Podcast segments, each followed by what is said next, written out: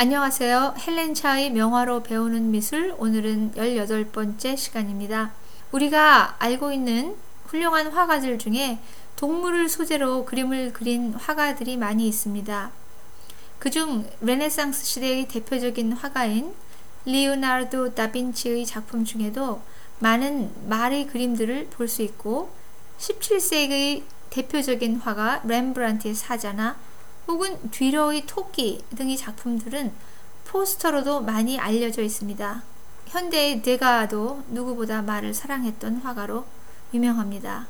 오늘 소개해드릴 15세기 초의 화가인 피사넬로도 그 예외는 아닌 것 같습니다. 특히 그는 개, 새, 고양이, 곰, 사슴 등 무수한 동물의 그림을 남겼으며 그 중에서도 말에 대한 애정은 특별했던 것 같습니다. 이러한 동물에 대한 작가들의 공통적인 관심은 물론 작가 개개인의 동물에 대한 호감에서 시작되기도 합니다. 실제로 동물들은 사람과 비교해 볼 때 독특한 몸과 그 부분들이 비율 혹은 제스처, 흥미로운 선과 모양, 그리고 다양한 색채들로 새로운 아름다움을 느끼게 하고 호기심을 불러일으키게 합니다. 그러나 이러한 관심보다 근본적인 원인은 예술가들이 예술을 통한 세계관의 변화가 그 원인이 아닌가 합니다. 예술인들도 처음에는 오로지 인체나 어떤 눈에 보이는 대상이 최대의 관심일 수 있습니다. 그러나 점점 예술을 통해 배운 새로운 관계성이나 황금률 혹은 구성, 구도, 색채 등에 관한 논리가 보이는 물체에서 시작하여 보이지 않는 공간까지 적용되기 시작합니다.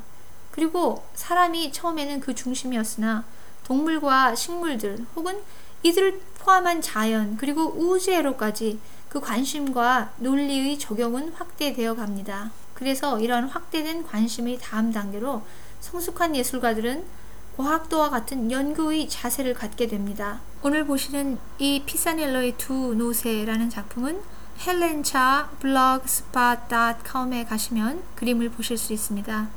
이 그림은 펜으로 그린 작품으로 이탈리아의 대화가인 피사넬로의 능숙한 드로잉 솜씨를 잘 보여주고 있습니다. 왼쪽의 노새는 앞모습을 그리고 같은 종이 위에 있는 오른쪽에는 뒷모습을 그렸습니다.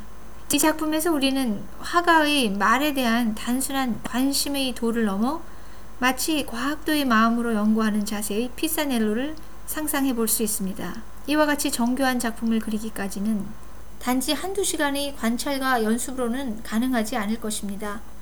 그의 말에 대한 여러 스케치를 살펴보면 말이 전체적인 그림 혹은 머리와 발 부분 또는 그 부분들을 다른 방향에서 그린 것들 그리고 같은 부분의 다른 동작을 묘사한 그림들 이 외에도 살았을 때의 모습과 죽은 후의 모습 등까지 상세히 그려나가고 있습니다.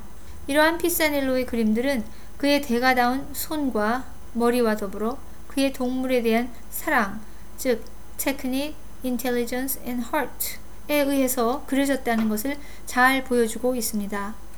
어떤 화가는 흔히 보는 병들을 수집하여 그것들만을 계속 그려내므로 그의 예술성을 충분히 보여주는가 하면 어떤 화가는 아무런 형체도 없는 그저 페인트를 흘려 뿌림으로 그의 예술에 대한 열정을 전달하기도 했습니다. 그러나 오늘 함께 감상한 두 노세를 통해서 피사넬로는 자연의 일부인 동물에 대한 집요한 관심을 통해 그의 예술에 대한 열정을 진지하게 전하고 있습니다. 피사넬로의 두 노세를 통해서 예술가들이 동물 사랑에 대해서 살펴보았습니다. 좋은 한 주간 되십시오. 감사합니다.